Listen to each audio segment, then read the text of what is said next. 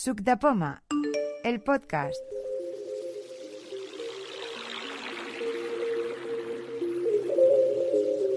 Empezamos a la reunión de Suc de Poma del día 8 de abril del 2021 y vamos a empezar a presentarnos. Eh, Josep Yesa. Hola, buenas tardes. Hola, Josep. ¿Tienes alguna Pues, uy, eh, este mes me he comprado un montón de aparatos. Me he comprado el HomePod, que tenía uno, me he comprado otro, y ahora, pues, para escuchar música en estéreo, he visto que los iban a agotar y digo, aprovecho, y me he comprado uno. Luego me he comprado el Echo Show de 5 pulgadas, bueno, de 5, y lo he estado probando, va bastante bien, y me, me he cargado el de 10 pulgadas también. Y luego me he comprado un aparato que es como una navaja suiza, que se llama Rap Power o algo así.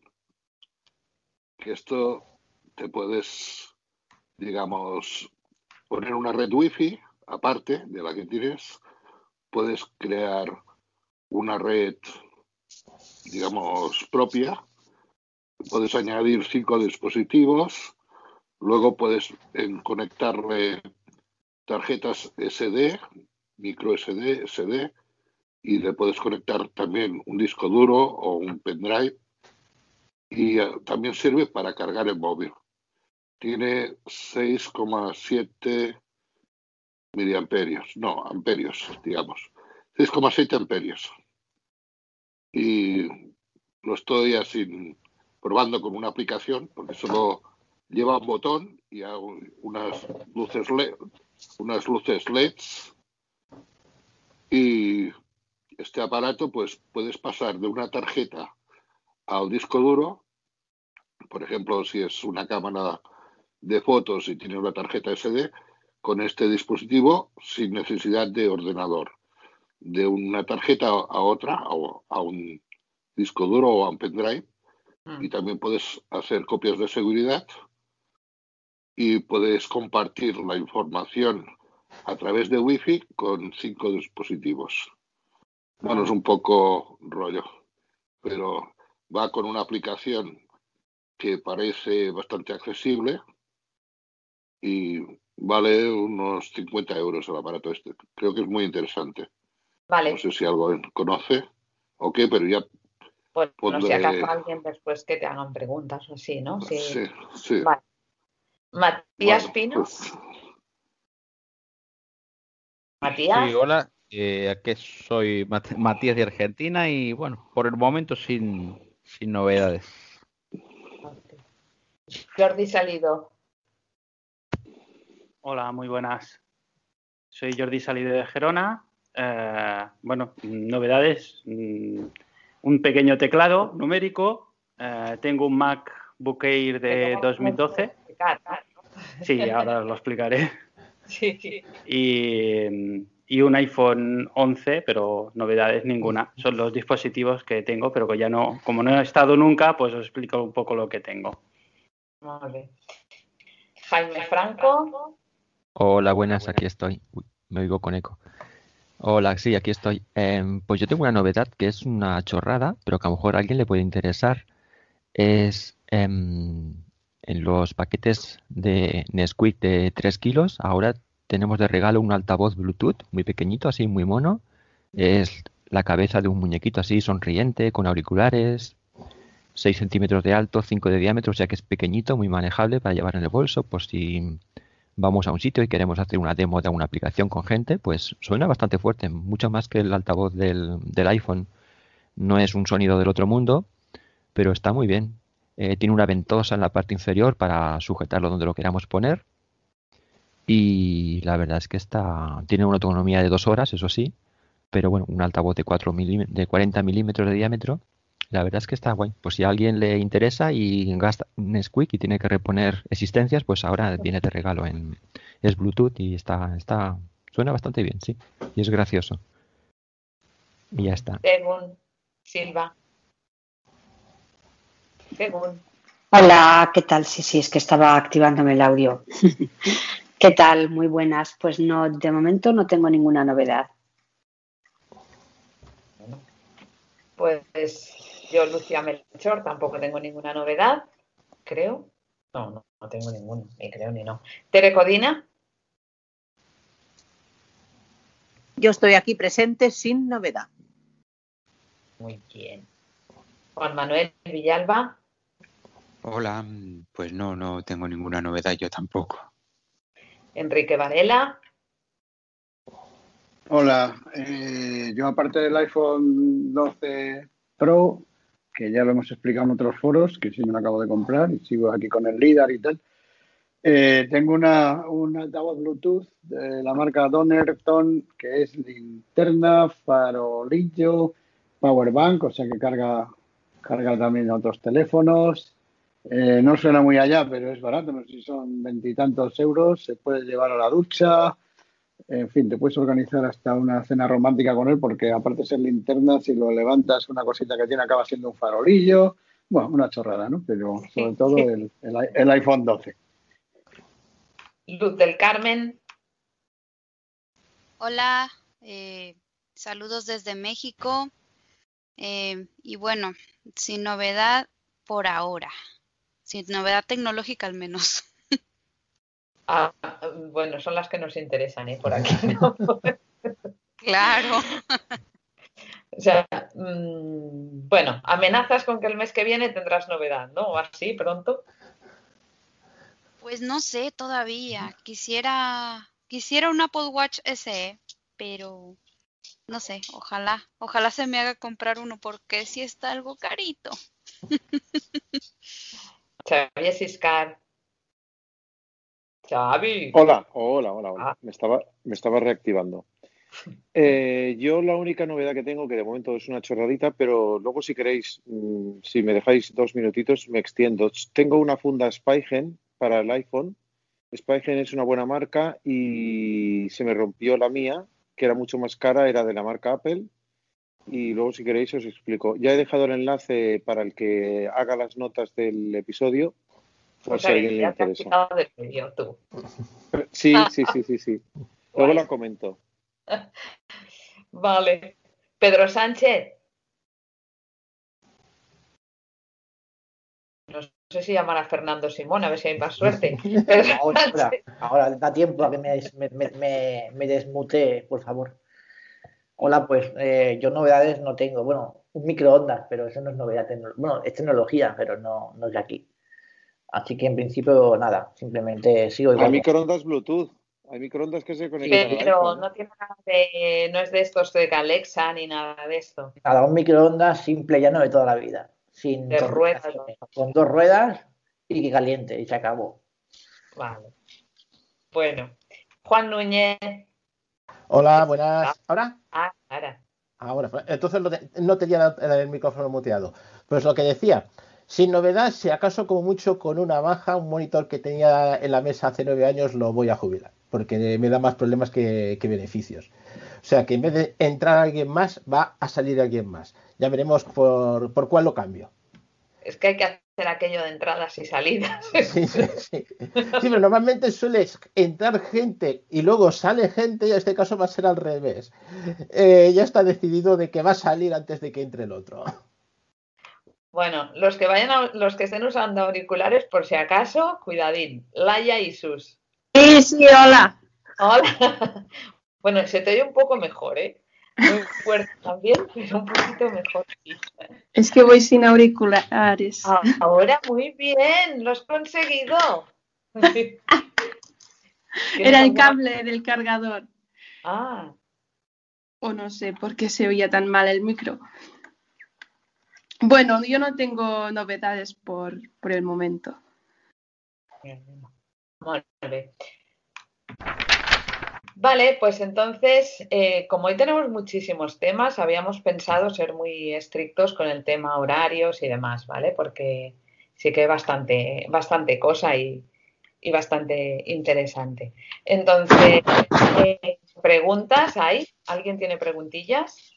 ¿Puedo comentar una pequeña cuestión que llevamos trabajando Teresa y yo eh, estos meses, que una cosa que ha preguntado Teresa eh, sobre cómo sacar los podcasts de la aplicación de, de Apple Podcast, que en el... Luego, la que- luego yo tengo dos preguntas, ¿eh? Vale. De- Eh, en el podcast anterior he estado siguiendo un hombre, no sé qué se llama, ostras, no me he quedado con el nombre, si es Brian Atkins, que tiene un artículo muy bueno en Medium que habla de precisamente de esto, de sacar los podcasts de la aplicación de Apple Podcast.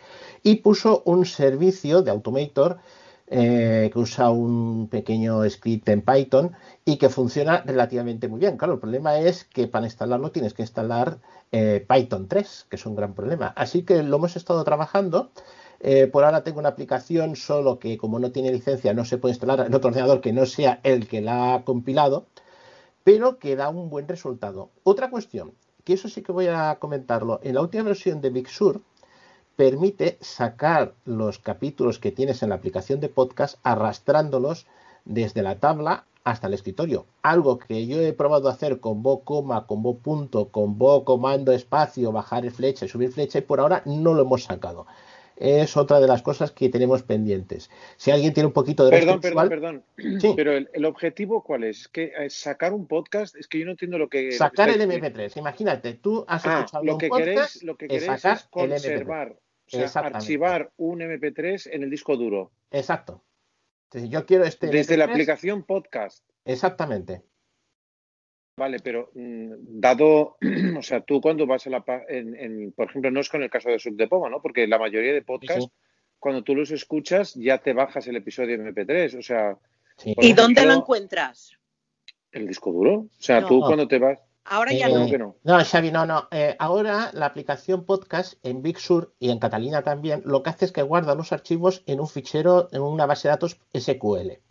Por lo tanto, lo que tienes es una base de datos SQL Ya, pero si tú, los escucha, MP3. si tú estás escuchando el navegador de- En la desde el navegador Safari, si tú te vas a escuchar el navegador, Sí, sí, eh, tú le das con el botón del menú contextual sí. y le dices mm, descargar archivo, guardar archivo como, y ese Sí. archivo lo guardas donde tú quieras. Sí, pero es que también se escuchan muchos otros podcasts y normalmente Ya, los ya, tenemos ya. sincronizados con la aplicación de Apple Podcast, que antes, Vale, vale, cuando vale. había iTunes, sí podías sacar los archivos uno a uno.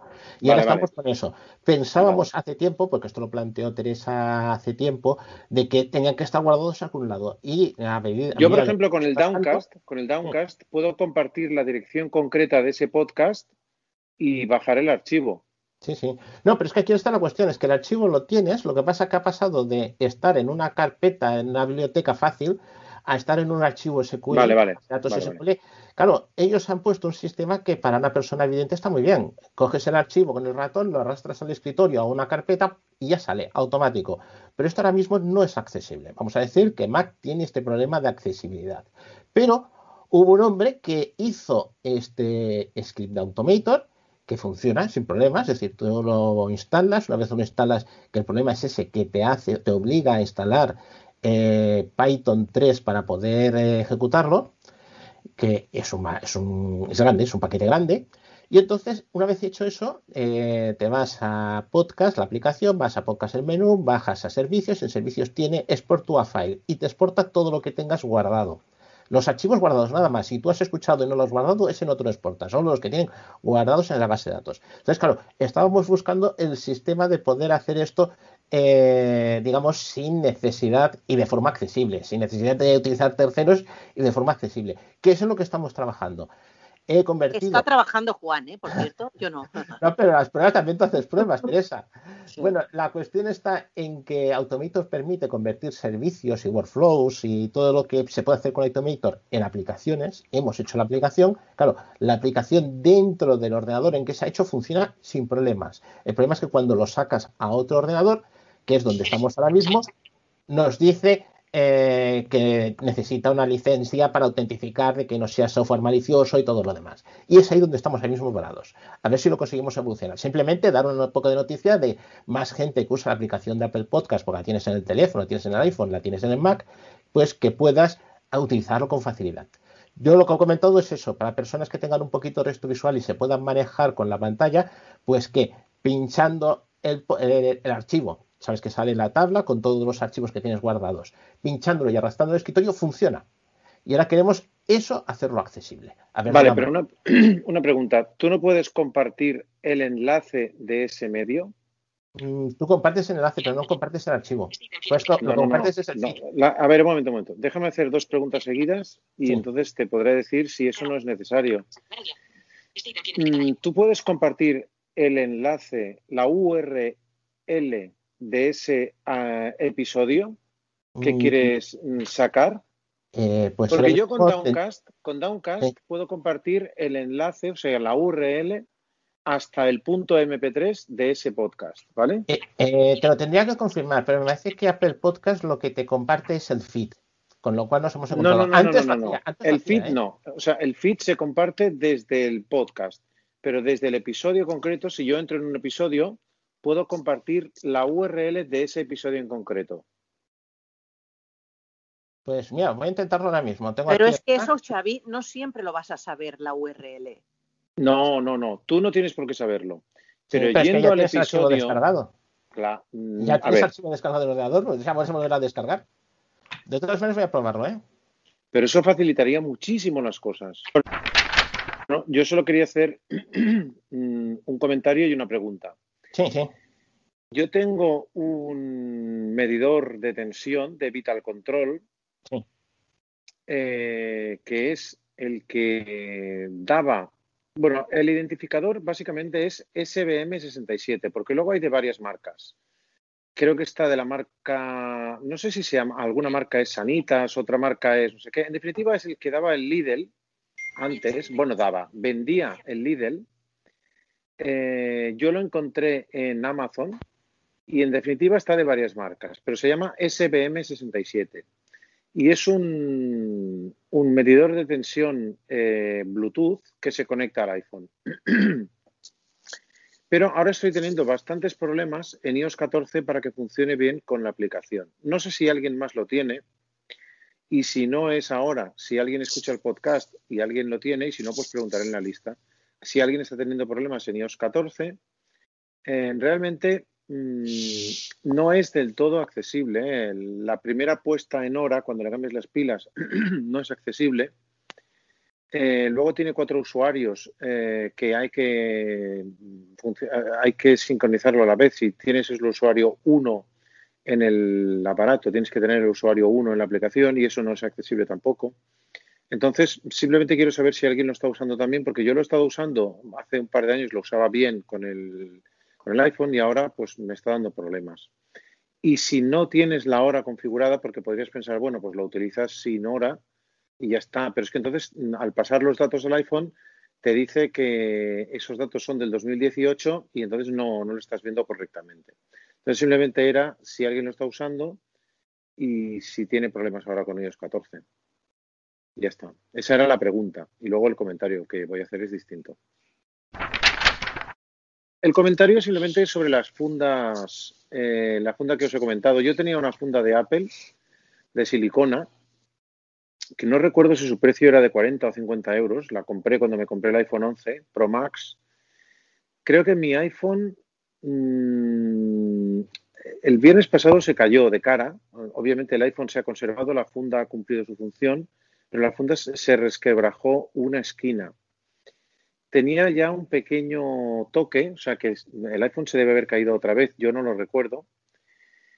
Se cayó de una altura quizá de medio metro, o sea que, a ver, la funda ha cumplido su función. Lo que pasa es que la funda se ha, se ha estropeado. Entonces, la que he comprado ahora eh, es de Spygen. Spygen es una buena marca por las referencias que yo tengo. También es de silicona, lo que pasa es que en vez de ser blandita como la de Apple, eh, el tacto es como más rígido, no es tan blandita. Eh, lo que he ganado con esta funda, aparte de que mm, por la parte delantera el- la superficie sobresale, diría que un par de milímetros más, eh, los botones, las, eh, las zonas mm, para los botones son más flexibles, con lo cual pulso mejor los botones, tanto el botón de Power que se utiliza dos veces para la tarjeta o tres para el VoiceOver, como los botones del volumen. Se pulsan mejor. eh, y está mejor protegido. Yo pensaba, porque el tacto es más fino, yo pensaba que se resbalaría más por encima de una mesa, pero en la parte posterior tiene como cuatro, mm, no son patas, porque no, no son patas colocadas, pero tiene como cuatro pequeñas, eh, super- no sé cómo, se, cómo decirlo, cuatro pequeños eh, saledizos que hacen de patas. Lágrimas. No, no, son, no, no tiene forma de lágrimas, tiene forma de, de como de ces, digamos. Su- eh, saledizos que, que hacen que no, que no se resbale. Entonces la que yo me he comprado es transparente, vale 10 euros, la marca es eh, buena y en este caso mm, puede que no os sirva si no tenéis un 11 Pro Max, pero Spygen la recomiendo como buena marca de, de funda. Es más rígida que las de Apple, es más barata, pero en mi caso es transparente y, y está bien. O sea que he dejado el enlace por si alguien quiere la 11 Pro Max, pero bueno, tendríais que buscar vuestro vuestro tamaño. Yo recomiendo también la marca, yo no sé- la marca Moco y la marca, la marca JE-Tech. Las he tenido yo también como para iPhone. También he tenido de esta marca, de, la, de Spygen. Tuve una que era como dos módulos.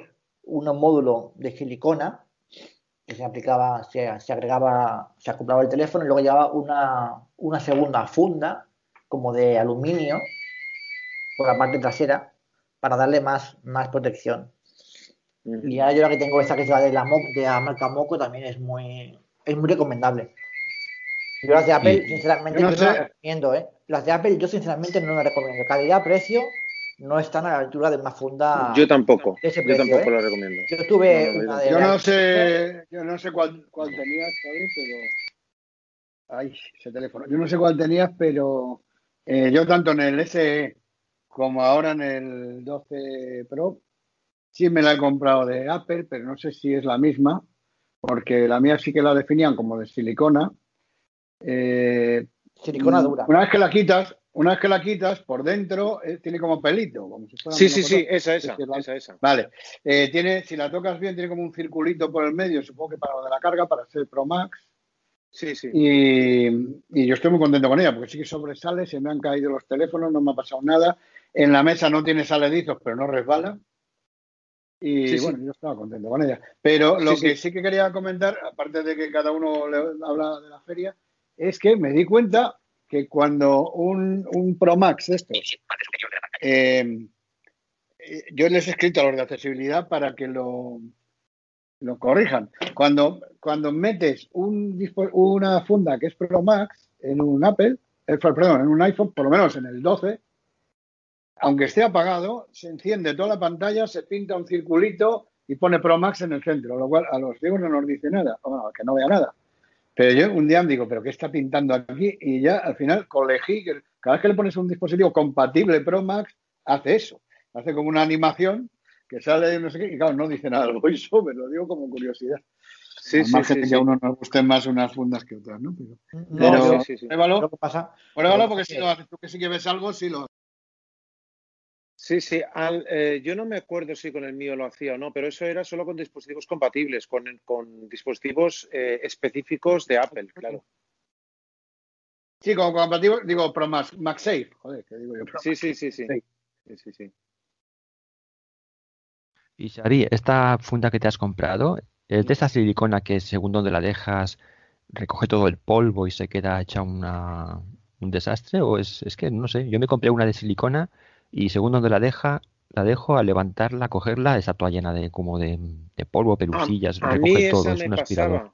A mí eso me pasaba con lo de Apple y en Sí. cambio con esta no me pasa. Ah, pues eso es buena- buen detalle porque yo estoy sí, todo el día limpiando el móvil. Es un, me lo meto en el bolsillo o algo, va cogiendo todas las pelusas y A oh, mí me gustaba más el tacto de la de Apple. O sea, el, tacto de la de Apple se nota que es de más calidad y me gusta que por dentro esa pelusilla que dice Enrique me gusta mucho más porque debe tratar mejor el móvil.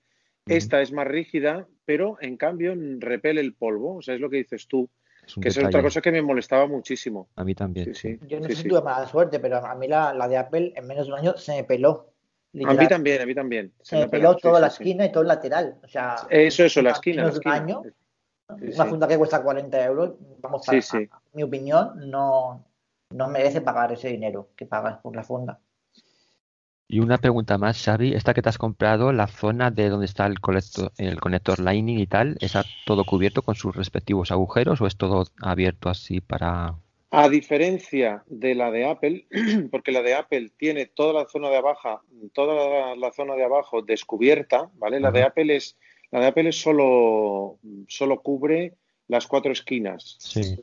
No, la de, la de Apple cubre los dos lados y deja, si no recuerdo mal, deja la parte de abajo totalmente descubierta. Entonces, esta deja la parte de abajo cubierta, excepto tres agujeros.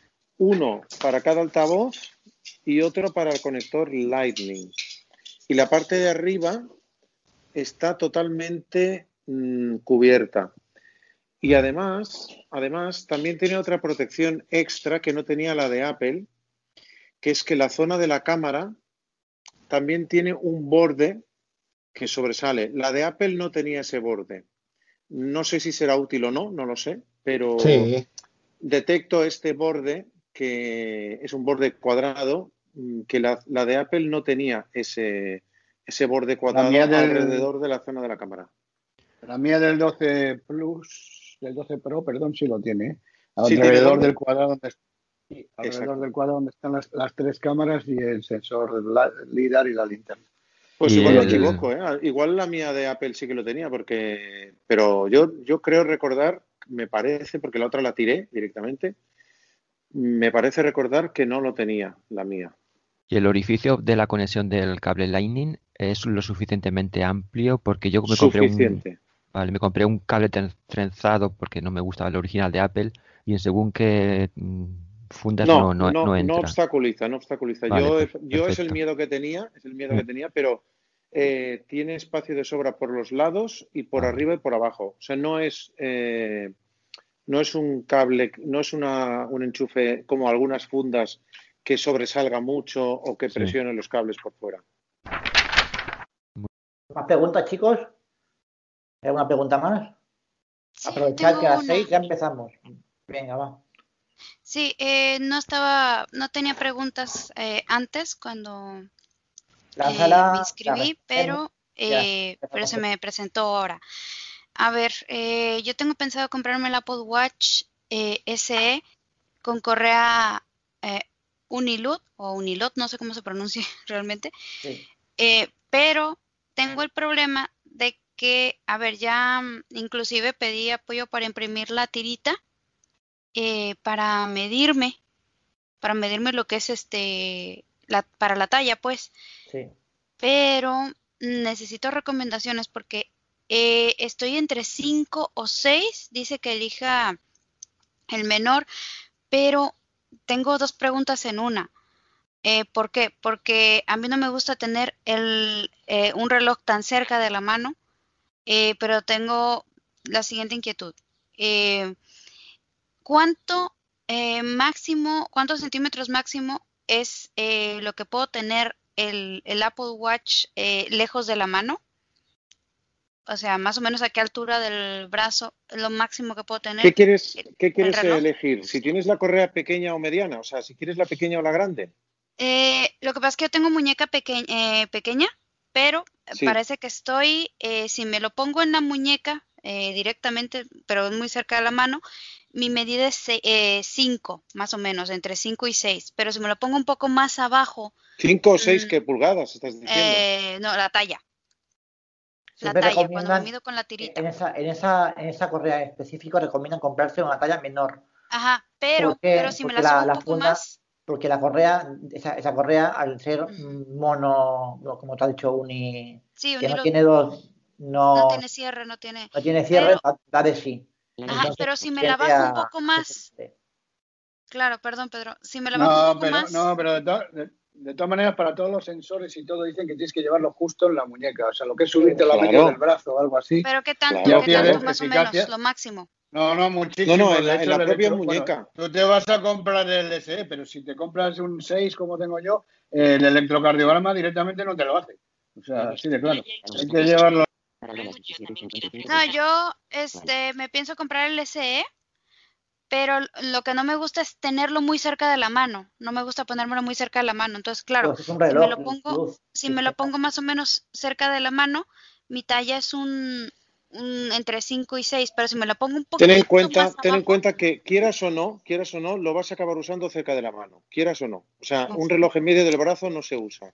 no, no, no en medio del brazo, sino un poquito más abajo de la, de la muñeca, un poquito. Es que bueno, se pero- te va a acabar cayendo. Mira, fíjate que por la anatomía de la persona, el brazo se va haciendo más delgado hasta que la mano, la muñeca, constituye un tope.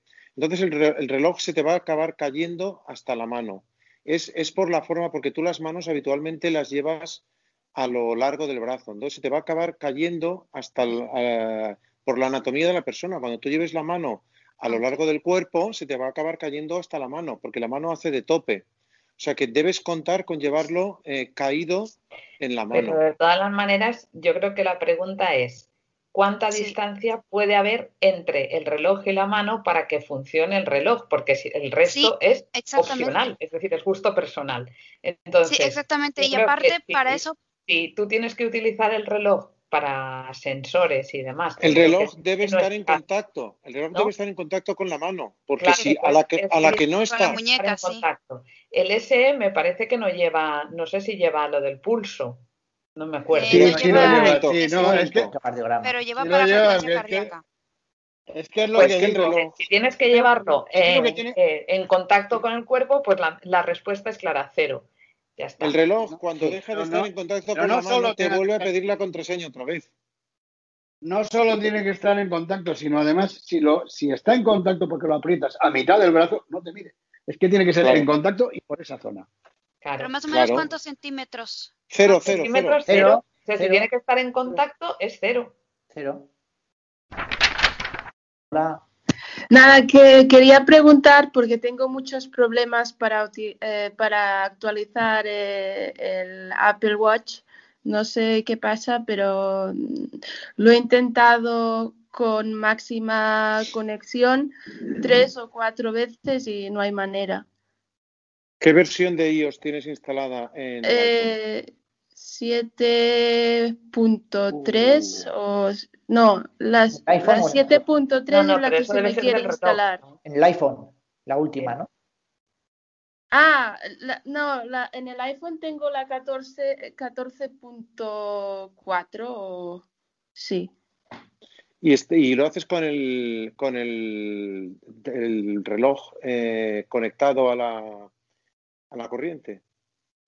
Eh, me llega me, llega una notificación al iPhone que puedo actualizar el Apple Watch. Entonces le doy a actualizar, me pide que verifique con el Apple Watch, le doy que acepto y luego me pide, me pide que em, tanto el iPhone como el Apple Watch eh, estén los dos eh, conectados con toma de corriente. Eh, y luego también me pide que estén juntos, que no, no estén separados. Y lo- los tienes así, los dos juntos y conectados a la corriente. Sí, sí. Y, Y me no se dicen, actualiza. "Ah, durante la noche se va a actualizar. Y mira que tengo buena conexión, eh, porque un- la primera vez que lo probé tenía mala conexión de, Lo de ideal, internet y lo no sé- ideal, lo ideal no es dejar que se actualicen por la noche, sino hacerlo en el momento. O sea, decirle que lo haga en ese momento. Pero es que ya lo, entrar- lo he intentado y tampoco lo hace. Entrando en la aplicación Apple Watch y diciéndole que se actualice, no lo hace. No, ¿Y no. tienes muchas, tienes muchas aplicaciones en el Apple Watch o tienes pocas aplicaciones y, o sea, está muy lleno de cosas el Apple Watch o no? No sé, No, está...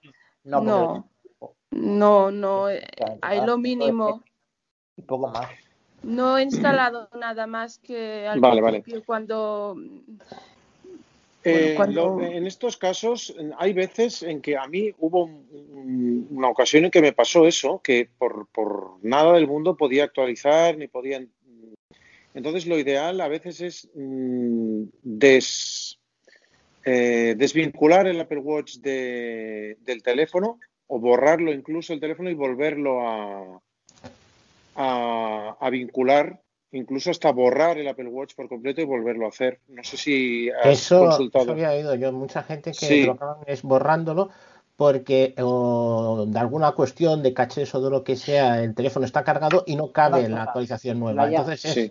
poner el teléfono como a cero, como si fuera nuevo, eh, actualizarlo y una vez actualizarlo, recuperar si se puede hacer, no sé si se puede hacer una copia de seguridad del teléfono, me imagino que sí, recuperar una copia de seguridad. una cosa, Laia, reinícialo, pulsa el botón lateral, ahí tienes dos botones laterales, el larguito y el de corona. Pulsa los dos a la vez, los dejas pulsados 15 segundos y reinicias entero el Apple Watch.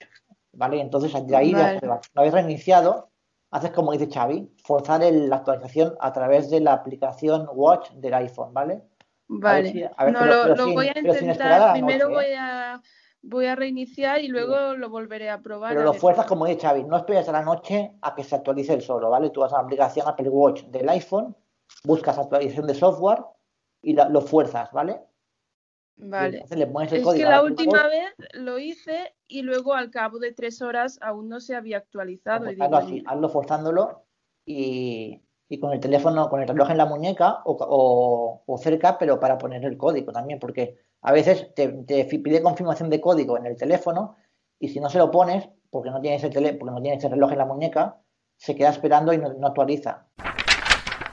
Bien, pues os explico. Como os he dicho, traía un teclado numérico. Quien, eh, quien haya podido oír el podcast sabrá un poquito de, de qué va.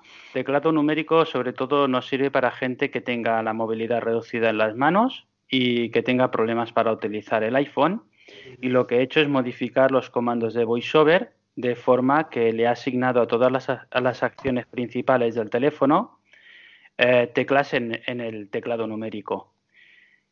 Nos podemos desplazar de a derecha a izquierda con el 4, el 5, eh, con el 4 y el 6, con el 5 confirmaríamos, con el 0 reproduciríamos o pausaríamos, haríamos el golpe de, de dos dedos con la mano.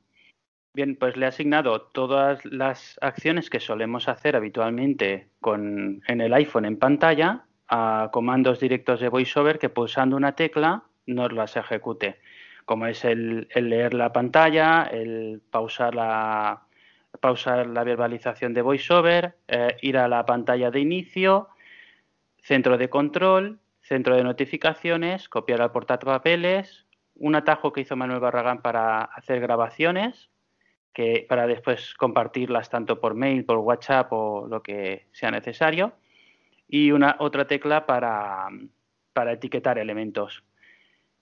Esto lo hice porque hay un chico que es, eh, tiene la movilidad reducida de prácticamente todo el cuerpo y tiene muy poca movilidad en la mano y fue un que yo no encuentro casual y estoy pensando cómo ayudar a este chico y a medida que iba haciéndolo iba pensando, ostras, para las personas mayores que conozco, que, que sé que tienen problemas a la hora de hacer el rotor, esto le iría muy bien. Y a medida que iba implementando cosas, digo, hombre, pues al final esto, si te subes al autobús o a un tren eh, y no quieres sacar el iPhone, pues es un- una forma genial de, que no te vean el teléfono. O en sitios peligrosos también, aquello que no te da confianza. Bueno, es un teclado que vale 25 euritos en Amazon, es relativamente barato. Y si te roban un teclado de estos, te compras otro y como ya tienes la configuración hecha, lo enciendes y, y a funcionar. Bueno, ¿alguien tiene alguna duda, alguna pregunta? Xavi, ¿qué tienes? Yo creo que está muy bien en el sentido de que eh, siempre habíamos buscado alguna forma sencilla de manejar eh, el iPhone, pero sin tener que usar eh, la pantalla. Hay gente que le cuesta bastante hacer ciertos gestos en la pantalla y yo lo vi muy, muy práctico en este sentido. Y lo que había, digamos, más o menos parecido, que eran los teclados de Rivo, el Rivo 1 y el Rivo 2, los precios son astronómicos y son teclados bastante, siendo pequeños, bastante más complejos que lo que es un teclado numérico, que es una diferencia considerable. ¿eh? Es curioso porque La- no tenía La ni primera idea. pregunta era justo eso, si iba a decir, eh, hay dos preguntas sobre el teclado. Si, iba a- si habías dicho la marca, el modelo, o si ibas a dejar el enlace del teclado concreto. Si queréis se lo paso Para- a Juan y Sí, que sí, sí, porque he hecho varias pruebas de teclados sobre lo que decía. Un momento, explico esto sobre Juan. eh, Sí. Lo del Ribo no tenía ni idea que existía. Estoy buscando soluciones de teclados con macros y así, a ver si había alguna que funcionara para el iPhone. y no, no lo veía muy, muy fiable, la verdad.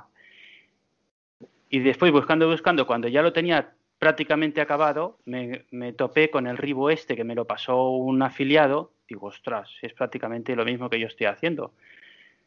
Y claro, lo que después digo, bueno, pero es que esto te lo programas tú solo y con 20, 20 30 euros lo, lo, tienes, lo tienes hecho. Y, sí, pero la ventaja del Ribo, el Ribo es mucho más caro, obviamente, eso des, ya descartémoslo. Pero la ventaja del Ribo es que te permite hacer, eh, como tiene su propia aplicación, o sea, a ver, uh -huh. no, no se pueden comparar, o sea, es, es, no. es es, es, es, mm, totalmente distinto. Esto es una cosa impresionante por, por, la que yo te felicito públicamente porque es una cosa brutal. O sea, es. Eh, pero claro, esto antes de iOS 14, en la que se podían programar como antes de VoiceOver, no se podía hacer.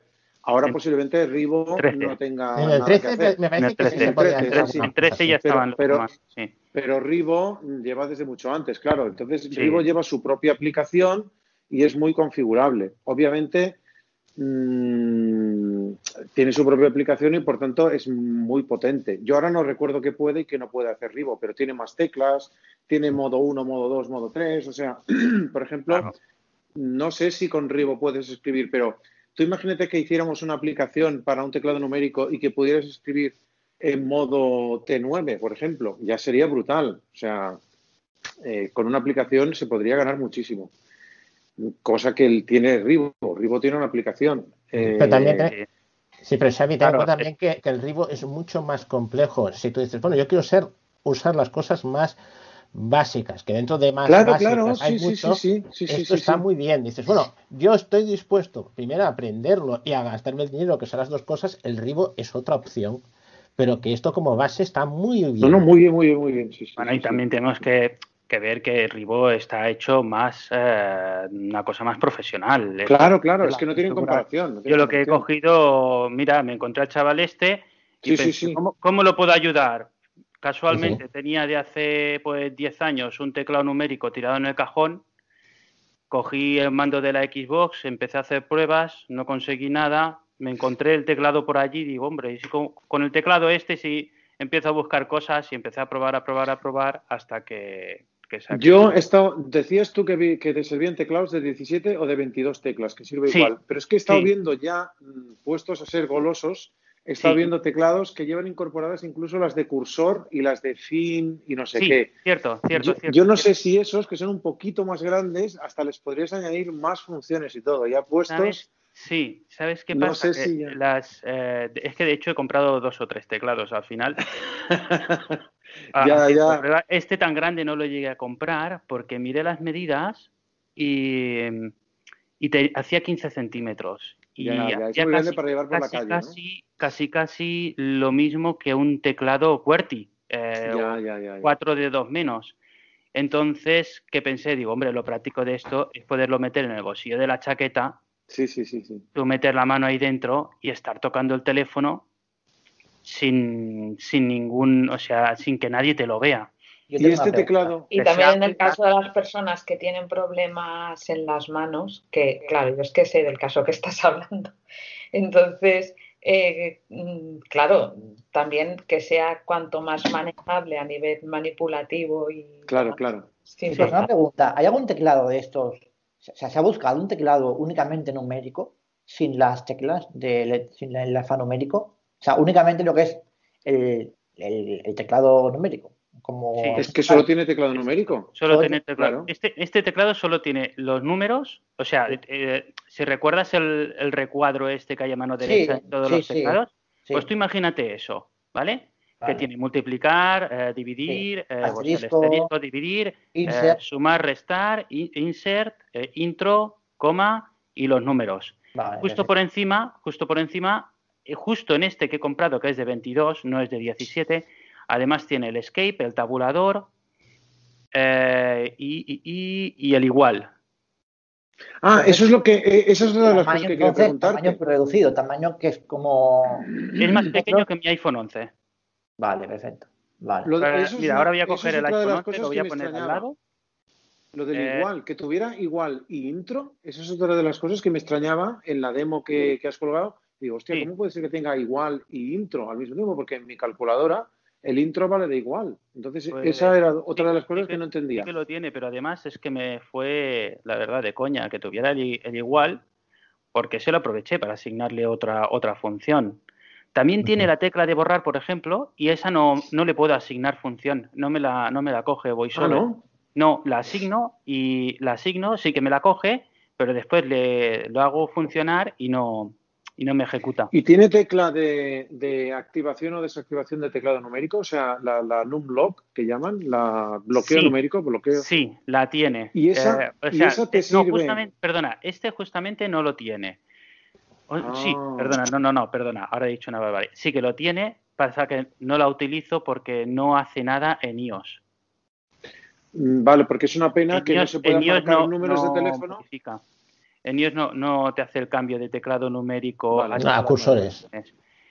Sí, que co- eh, compré también otro que era compatible con los tres sistemas. Intercambiaba entre iOS, a Android y Windows. Pero ¿sabes qué pasa? Que cuando ponía el sistema de iOS, como tiene que tener las teclas de modificación activadas, en iOS, si apretaba el Blue Gnome y lo, lo apretaba o, lo- o sea, lo activaba o lo desactivaba, me empezaba a utilizar el rotor, eh, o sea, las flechas de cursor, como flechas de cursor. Entonces era muy, muy lioso porque cuando estaba sin, tú podías utilizar el 4 y el 6 para desplazarte, pero después apretabas el 5 y el 5 no te hacía la acción de ejecutar.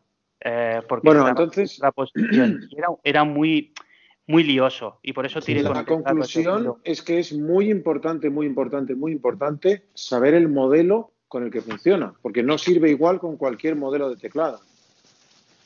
Eh, si tú lo posicionas en la posición de Windows, sea el que sea, vas bien siempre y cuando tengas solo las teclas de modificación activadas. Esa es la. Si están desactivadas, funciona como teclado normal, numérico. Eso no Si recuerdo si está explicado en el tutorial, ¿no? porque Sí, yo no, recuerdo haberlo leído. Vale, se, vale. Que se cuando leí. activan, se activan las teclas de modificación. Yo, las- yo lo he hecho en este caso, que se puede hacer con cualquier gesto, el que, el que se quiera cambiar. Yo lo he hecho con tres golpes con un dedo, porque encontré que para una persona con movilidad reducida sería lo más fácil y es un gesto que se utiliza poco. Sí, sí. No, no, y es. Además, es que ten en cuenta que es que lo que estamos Tengo haciendo. una pregunta cuando se pueda, pido palabra. Sí, sí. Es que tener en cuenta que lo que estamos haciendo cuando pulsamos tecla 1, 2, 3, lo que estamos es emulando Bo1, Bo2, Bo3, eh, ahí hasta las Sí. 9 o algo más. Es decir, mm, realmente hemos modificado el teclado para que nos haga directamente comandos de voiceover. Entonces, claro, aquí has de aprovechar aquellos comandos que te vengan eh, de forma más directa y quizás esto de bloqueo numérico o alguna tecla especial que se podía aprovechar, pues eh, te encuentras de que se sale fuera. Por ejemplo, lo, lo que comentas de borrar. Eh, él considera que bo borrar pues no es una combinación, digamos, legal, No. lícita o como tú quieras No, y, y, y votabulador tampoco. Por eso, eh, me da la sensación que hay algunas que no tienen que estar permitidas y sin embargo sí se permite otra. Que me pareció curioso cuando medida que iba eh, redactándole la- el artículo a Jordi, eh, el hecho de que tú puedes tener un comando con varias funciones, de, funciones rápidas a la vez. Porque lo que hemos hecho ha sido no eliminar, salvo una, me hace que hay una opción, la mayoría no hemos eliminado el comando original. En un QWERTY sigue funcionando. Lo que Sí. hemos hecho ha sido añadir una segunda función rápida. Pero un segundo, si tú asignas un comando, por ejemplo, el, el de bo guion, ¿vale? A- Se lo asignas al bo, al bo cero, como en este caso había hecho. Si no borras el bo guion, tú cuando utilices un QWERTY te va a servir el bo guion y el bo cero, los dos para la misma opción, aunque tú lo utilices después con un teclado numérico. Los dos harán esa, eh, esa función. O sea, hemos Claro. añadido a VoiceOver más atajos. Claro. Pero, me eh, pareció que me gustó que, que no hace falta borrar uno para colocar otro. Esa es la cuestión. Eh, no me- Tere. Tere, ¿tienes una pregunta por ahí? Sí, Tere? por favor. A ver, eh, ¿sabes qué pasa? Que el sistema me ha echado y he tardado mucho rato en volver. O sea que si a lo mejor pregunto una cosa ¿Qué pregunta ya está, Tere? que ya la habéis dicho, pero- perdón. Em, vamos a ver, Jordi, eh, yo la, lo que había, a veces había probado teclados. Entonces, cuando iba en el metro, ponía el teléfono bloqueado, pero entonces si se me desbloqueaba, eh, hacía cosas el teléfono dentro del bolso. ¿Me entiendes? Se movía la pantalla y tal. La pregunta que te hago es, ¿todo esto se puede mantener el teléfono bloqueado dentro del bolso y que no se te mueva ni haga cosas ni llame por su cuenta ni nada? Yo he probado de poner el móvil dentro de la chaqueta y tocar la pantalla desde fuera y a mí no me detectaba el dedo. Sinceramente. Cuando tú estás operando con el teclado, el móvil se, de- se te desbloquea, ¿sí o no? O sea, sí, tienes que tenerlo desbloqueado porque si no tienes que desbloqueado, la- el voiceover no corre por la pantalla. Vale. Bueno, según qué aplicaciones te deja hacer algunas cosas. Bueno, sí, eh, si estás escuchando un audio, evidentemente eso lo podrás eh, reproducir y pausar. O ir una canción hacia adelante, hacia detrás, sí. En la, en la- en la pantalla bloqueada, tú tienes ahí el botón de canción siguiente o capítulo siguiente, pues te pones encima con el 5, luego le haces un doble tap, el símil del doble tap, apretas el número 5 y te avanza. Y Ah, vale. Interesante. Ahora, vale. si, si lo desbloqueas, yo la verdad, yo he intentado hacer cosas, eh, porque eso era una, una cosa que pensé, bueno, cuando vayas con, con el móvil en la chaqueta o vayas en un bolso, eh, la pantalla mm, va a empezar a hacer extraños. Y no, no, yo tocaba con el dedo desde fuera y rascaba un poco la pantalla y tal, y VoiceOver no se enteraba, ¿eh? Me Jordi, entiendo que la, la la, la acotación de pantalla la tienes que tener eh, fija, entiendo. ¿La qué? La, la, la acotación de pantalla. Si tú pones el, el teléfono en vertical u horizontal, que no. yo que su- no yo lo suelo tener siempre bloqueada, la verdad. Entiendo porque si, lo, si no, cambiará el comportamiento. Claro. Bueno, a ver, no, porque si tú giras la pantalla, eh, los flicks los continúas haciendo hacia la derecha. Yo creo que no. No cambiaría el comportamiento de tampoco. No, para nada, Sí, no, sí. no, no. No, no, no cambiaría, no tiene por qué cambiar. Tú, estás, No tú estás, cambiar. tú estás haciendo flicks siempre hacia la derecha. O Tienes que cambiar tú izquierda. cuando tienes que cambiar tú cuando lo, cuando lo haces con el dedo, que te tienes que dar cuenta Claro. que has cambiado la posición. Eh, Pero si tienes un comando asignado, pues es para la Sí. derecha, esté la pantalla como este. Claro, yo entiendo que sí. Claro, La es- verdad es- que la verdad es que no, no te lo puedo, Sí, no sí, te no, puedo no, es- garantizar, ¿no? Pero es de lógica. No, no, no, sí, Ah. sí, sí, yo he probado con lo, de- con lo tuyo, Jordi, no, pero con teclado QWERTY sí, y efectivamente da igual. Sí, hay que tener en cuenta una cosa, que flick a la izquierda y flick a la derecha es ítem anterior e ítem siguiente, y sin embargo flick arriba y flick abajo es ítem anterior del rotor e ítem siguiente del rotor. Por lo tanto, Así eh, la, es, única, pero, pero- la única diferencia que nos podemos encontrar es que la pantalla cambie, que hay aplicaciones que cuando está en modo apaisado horizontal, la interfaz en pantalla puede cambiar, poner, mostrarte más cosas o mostrarte menos, que eso sí que puede suceder, pero Pero- ya no corresponde con los gestos. Los gestos siguen siendo los mismos. eso tienes que cambiar tú cuando estás con el teléfono, saber que se ha puesto horizontal y lo que era antes arriba abajo es izquierda derecha. Pero con el teclado no, ¿eh? No tienes ni que pensarlo. Los teclados siguen siendo iguales. Es, es brutal, como decía, como decía. La verdad es que mm, una cosa que, que está ahí, hay tantas configuraciones de, de accesibilidad y que realmente no nos damos cuenta que, que dije, jolín, este, para, este, para este chaval eh, realmente ha sido el poder utilizar el iPhone o no utilizarlo. Claro. Mm, solo poder hacer llamadas y me enviar mensajes de, de WhatsApp, de voz. Sí, sí. Sí, sí. Me quedó una, una pregunta, me quedó una pequeña duda. ¿Se puede activar Siri sin problemas? No. No. Es decir, el botón home Ese- que lo, lo, puede- estoy, lo estoy intentando hacer de muchas formas y te explico. Cuando hacemos aparece, eh, bueno, el, el botón de home solo nos sirve para ir a la- al escritorio o con un doble golpe sacar el selector de aplicaciones. Eso se queda claro que lo explico en la, en la Sí, demo. sí, sí, sí. Si lo dejas pulsado no hace nada. Y estuve mirando en, en control mediante teclado Sí. Eh, que se puede activar para controlar el iPhone desde un teclado y allí puedes asignar un comando de Siri. Y entonces te aparece también el teclado virtual en pantalla. ¿Cuál es el problema? Que cuando lo haces así no tienes el botón de dictado. Sí. Entonces, al no tener, tenía que prescindir de algo. ¿Qué, qué hice? Bueno, pues Siri, como lo puedes eh, llamar con, por, por voz, eh, eh, haciéndole, invocándolo, no lo quiero decir que tengo el iPhone aquí, ¿no? Sí, sí, sí. Eh, pues pensé que era mejor eh, tener el dictado, eh, evidentemente, que es mucho más práctico para Y escribir. tanto. Sí, sí, sí.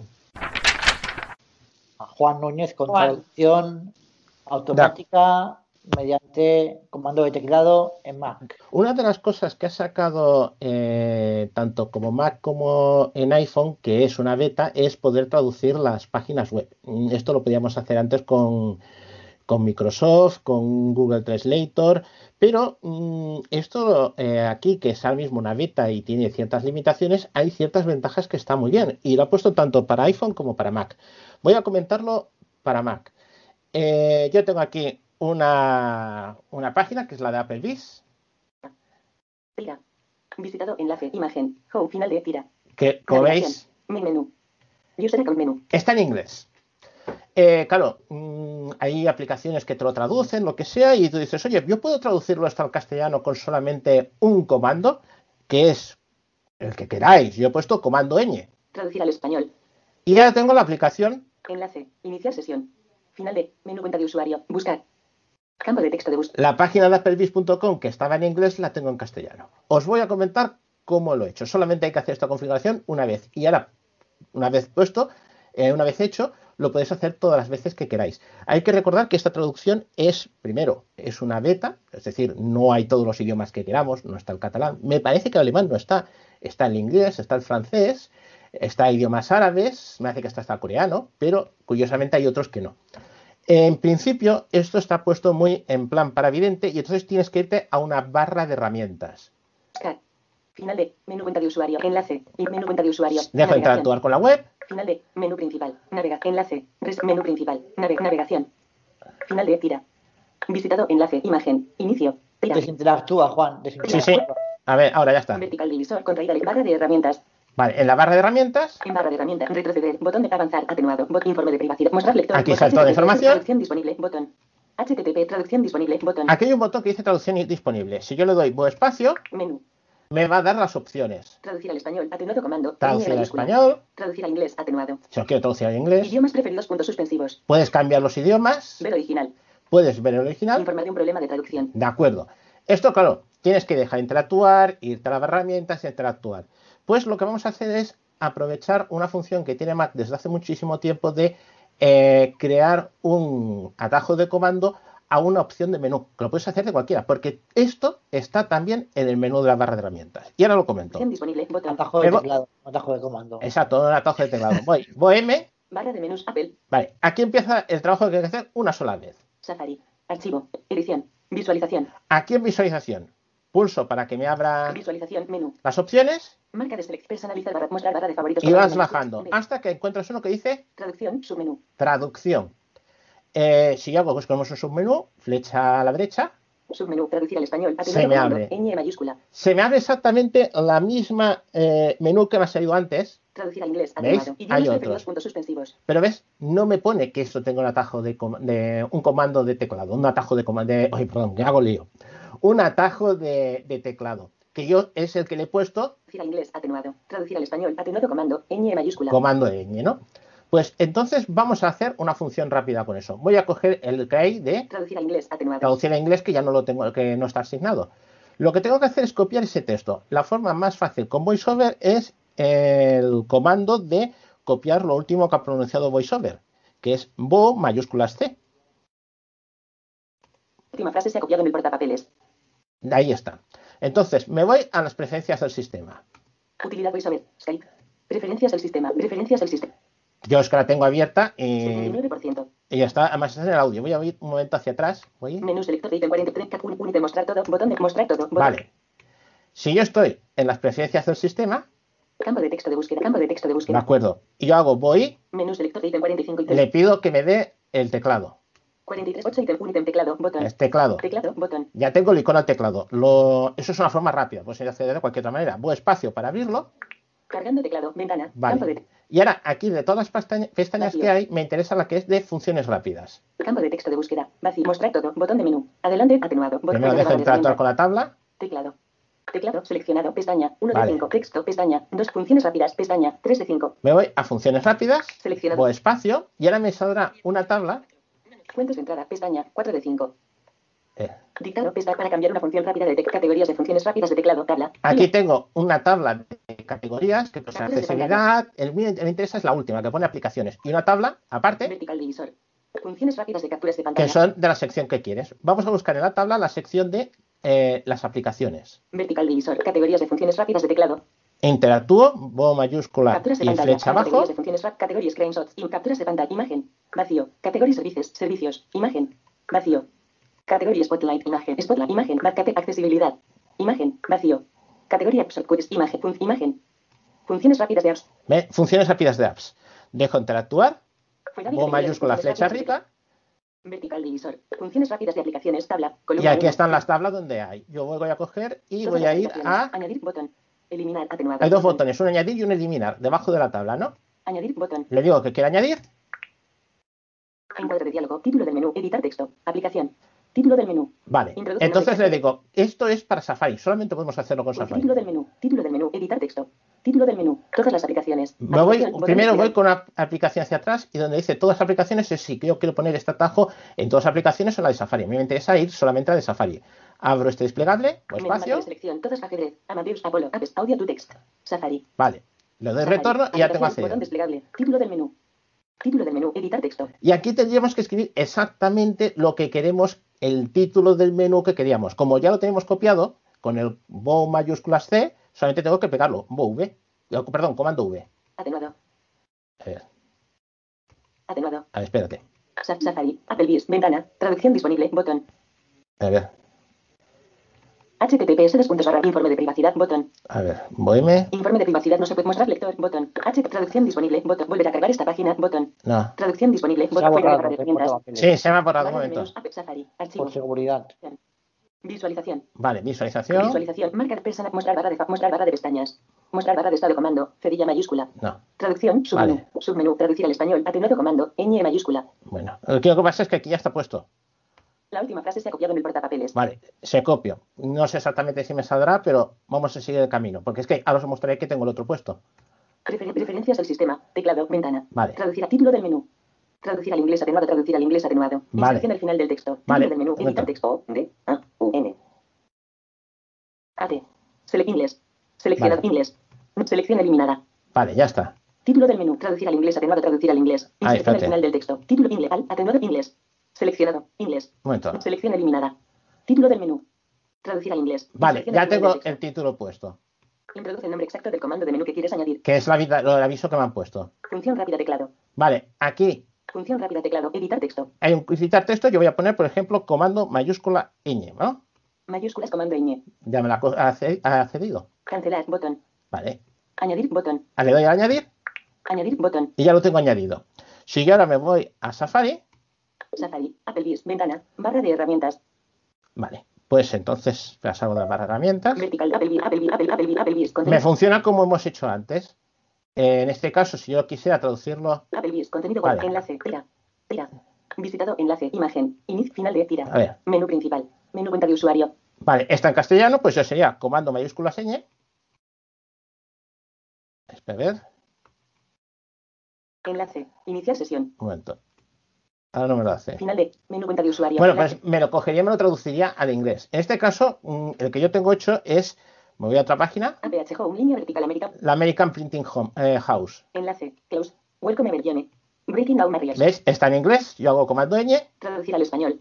me dice que la ha traducido al español Hoy en día, nuestras vidas se ven diferentes a las que tenían hace solo unos meses, pero la y ya lo tengo traducido al, al castellano. Con la ventaja de que mientras yo me mueva dentro de esta web, seguirá haciéndose la traducción automática. Hay que tener en cuenta una cosa, de que mm, esta traducción no la hacemos nosotros, no lo hace el Mac, la hace Apple. Es decir, cada vez que nosotros pasa- entramos a una página o salimos a una página, la página se envía a Apple con todas las cuestiones de privacidad que Apple nos da y nos la devuelve traducida. Esto es para, para Safari.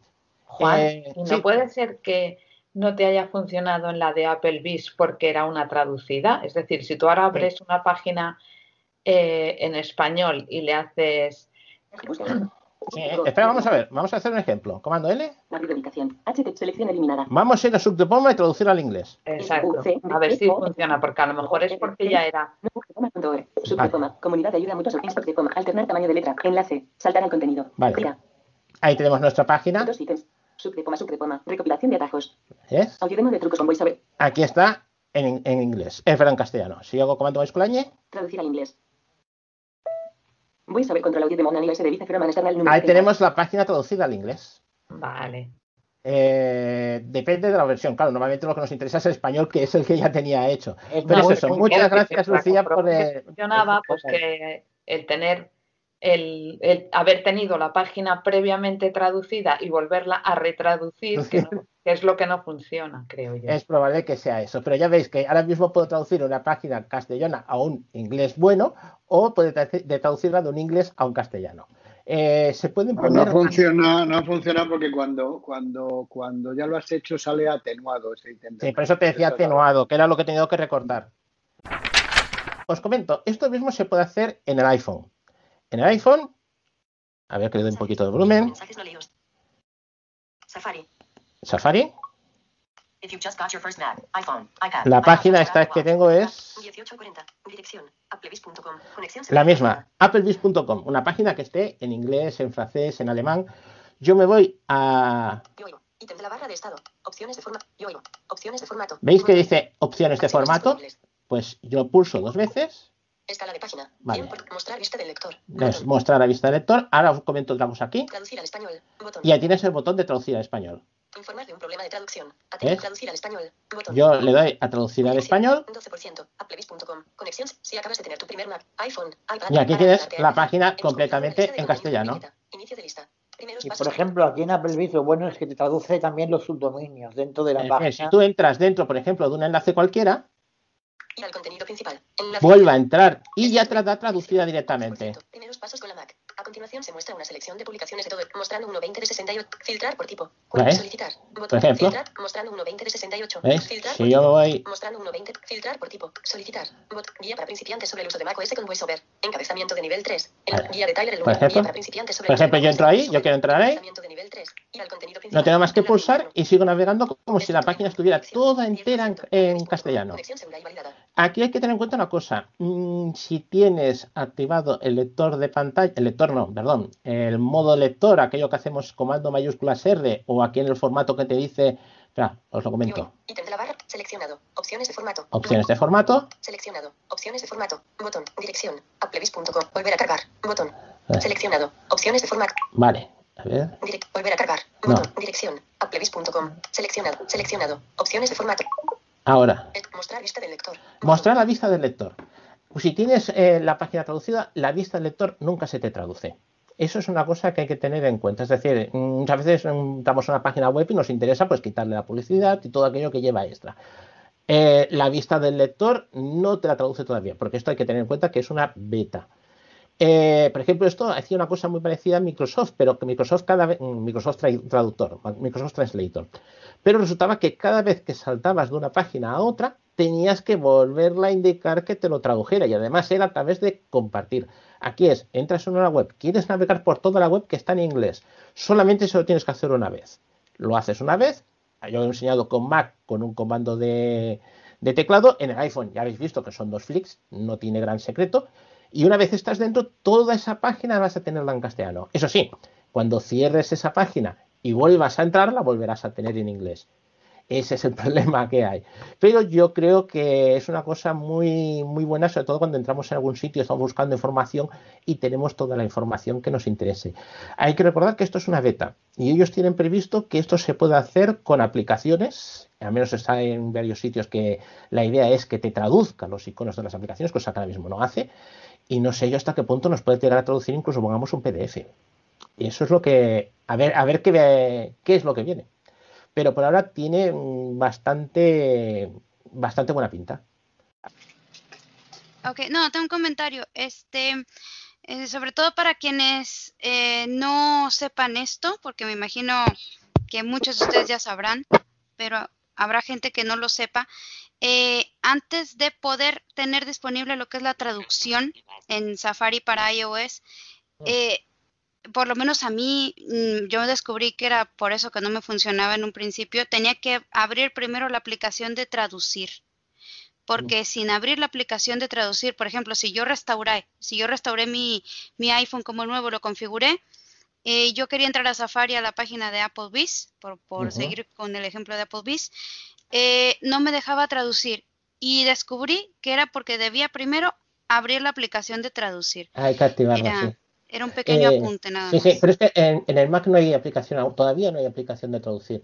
Por cierto, una cuestión, si abrís, va muy bien eh, mirar dentro de la aplicación de traducir porque hay traducción de voz. En la aplicación de traducir estamos hablando en el iPhone. Puedes traducir Ah, por en el voz, iPhone, sí. puedes traducir una, eh, una conversación, puedes traducir que dice con, con dos micrófonos. No sé si es que llevas tú los auriculares y le enseñas a la otra persona. Y una cosa que está muy bien, que esto hay que cambiarlo desde los ajustes. Puedes traducir sin conexión a Internet. Es decir, puedes traducir voz sin conexión a Internet. Para ello, tienes que ir a ajustes, traducir, o traductor, me hace que es traducir traductor, la versión. Y dentro, que te viene una serie de opciones de qué idiomas quieres poder traducir o lo que sea, hay un botón que dice permitir eh, traducción local. Y entonces puedes descargar los idiomas locales y el iPhone traduce la voz o traduce el texto en la aplicación de traducir sin conexión a Internet. Pero claro, esto por defecto no viene hecho, hay que hacerlo. Eh, esto es principalmente lo que quería comentar. Y una cosa, ya que estoy puesto y acabo ya. Preferencias preferencias del sistema. Safari. Ah, vale. Preferencias del Vale. sistema. Funciones rápidas de aplicaciones. Tabla. Columna Vale, 1. aquí está la tabla donde he puesto yo las. Traducir al inglés Malten funciones rápidas de aplicación. Celda vacía, columna 1, Safari. Ampliado dos ítems adjuntos nivel 1. Celda vacía, columna 1. Fila 3 ampliado dos ítems. Mostrar el menú ayuda mayúsculas comando barra. ¿Ves? En todas las aplicaciones. Aquí Ampliado tienes todas las opciones que quieras. Mostrar el menú ayuda Safari. Ampliado dos ítems adjuntos nivel 1. Traducir al español comando ñ. ¿Veis? Aquí tengo la- el comando Traducir al inglés mayúsculas comando ñ. y aquí está la otra opción que es la que acabamos de poner. Si yo quisiera quitarlas, salgo de la tabla, Fuera de funciones rápidas de aplicación. Añadir botón. Eliminar botón. me voy con voz flecha derecha donde dice eliminar, Añadir botón. voy espacio y ya lo he eliminado. Por si alguna vez, eh, oye, esto no lo quiero quitar o alguna cosa, pues se puede hacer sin problemas. Igual que me has añadido, lo, hemos- lo podemos quitar. Muchas gracias. Bueno, y bueno, no sé si lo has comentado ya, Juan, que esto que ac- acabas de comentar tú se puede hacer aplicándolo a cualquier aplicación y a cualquier opción que aparezca en el menú pulsando Boheme. Efecto. En, en efe- en efecto. Esto Sí, sí. Lo, has, lo has- lo has podido hacer porque aparecía en el menú de Boheme. Si no hubiera aparecido esa opción en el menú de Boheme, Boheme, tú no hubieras exacto. podido realizar esa acción rápida. Eh, esto para cualquier efectivamente. aplicación que Sí, queramos a- aplicarle un comando de teclado específico, hemos de mirar si está en las opciones de menú de esa aplicación y si está únicamente, como has comentado tú, copiando el texto eh, exactamente literal que te Sí. aparece en el menú, Sí. se pega en el, en el campo de texto y se genera ese comando de teclado para cualquier opción de cualquier aplicación, sea o no sea nativa. Exacto. Ah, y otra cosa, esto es independiente de VoiceOver. Es decir, esto estamos hablando de Mac básico. Es decir, si nuestro ordenador lo usa una persona y apaga VoiceOver, sigue funcionando. Porque no es una cosa de VoiceOver, es una cuestión del sistema. Mucha gente me ha preguntado en privado que no se puede suscribir al podcast de Sub de a través de la aplicación de podcast. Y esto es porque tenemos un problema con el feed, creo que irresoluble. Pero bueno, ese tema es aparte. Entonces, hay una forma muy rápida de poder escuchar los podcasts de Sub de a través de la aplicación Apple Podcast o a través de la aplicación Overcast o Downcast o cualquiera que tenga instalada cualquier persona. Esto es añadiéndole el feed de de Poma manualmente. Voy a explicar brevemente cómo se hace para Apple Podcast y para, para Overcast, que son las aplicaciones que yo uso norma- normalmente. Entonces, a partir de aquí ya podremos tener pues, el, el- el podcast de Sub de Poma como cualquier otro podcast. Lo explico brevemente y luego si tenéis alguna pregunta, pues no las, me la hacéis. Empezamos con Apple Podcast. Sud de Poma. En primer lugar, tenemos que entrar a la página de Sud de Poma.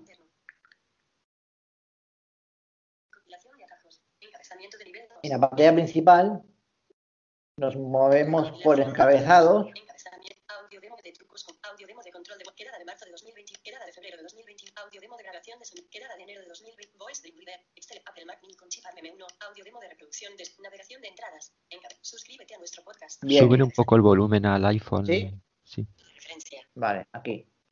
Estamos en el encabezado que ha dicho Entradas. Suscríbete a nuestro podcast. Encabezamiento. suscríbete a nuestro podcast, ¿de acuerdo? Punto de referencia. Nos vamos. Suscríbete en Apple Podcasts. Enlace. Este feed, este enlace no funciona, ¿vale? Como ya he comentado antes, entonces nos vamos donde Suscríbete en Google Podcast. Suscríbete en. Suscríbete por correo electrónico. Suscríbete vía RSS. Enlace. aquí, donde pone suscríbete vía RSS. Aquí hacemos un toque, doble toque mantenido y sacamos el menú contextual.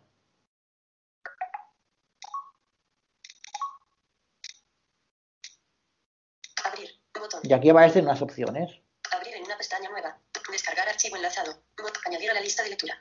Copiar. Botón. Y lo copiamos el, el enlace. Bien. Dirección. Sokitepoma.org. Conexión segura y válida. Una vez lo tenemos copiado, vamos a la aplicación Apple Podcast. Abre podcast.